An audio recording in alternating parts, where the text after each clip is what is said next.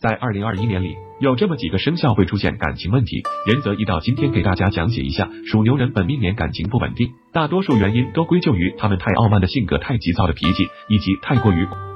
让别人不愿意搭理他们。包括自己的另一半，在二零二一年里，属牛人的婚姻会变得不稳定，而那些谈恋爱的属牛人也很难坚持到最后，即便是重心放在恋爱上，也不见得会有很大。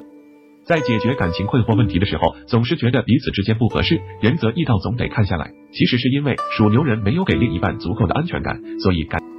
生肖羊外表柔弱，内心固执，他们喜欢浪漫的爱情，安逸的生活，自己却不积极进取，遇到困难时不愿面对。喜。此外，生肖羊不太擅长修饰自己，有些大大咧咧，即使是在恋人面前，也是一副不修边。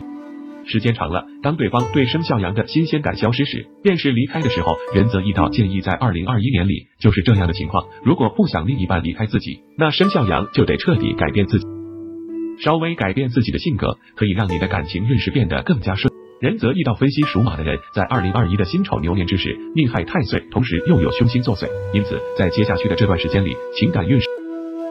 在凶星咸持的干扰之下，本来就与另一半多有分歧的属马人，更有可能与自己的伴侣出现分居的现象。仁则易道来说，外加上另一半对属马人的不信任，所以就容易导致感情的离散。结婚的夫妻双方若是长期分离两地的话，也必定会心生一心，互相不信任。那么也就预示着这段婚姻将会是岌岌可危。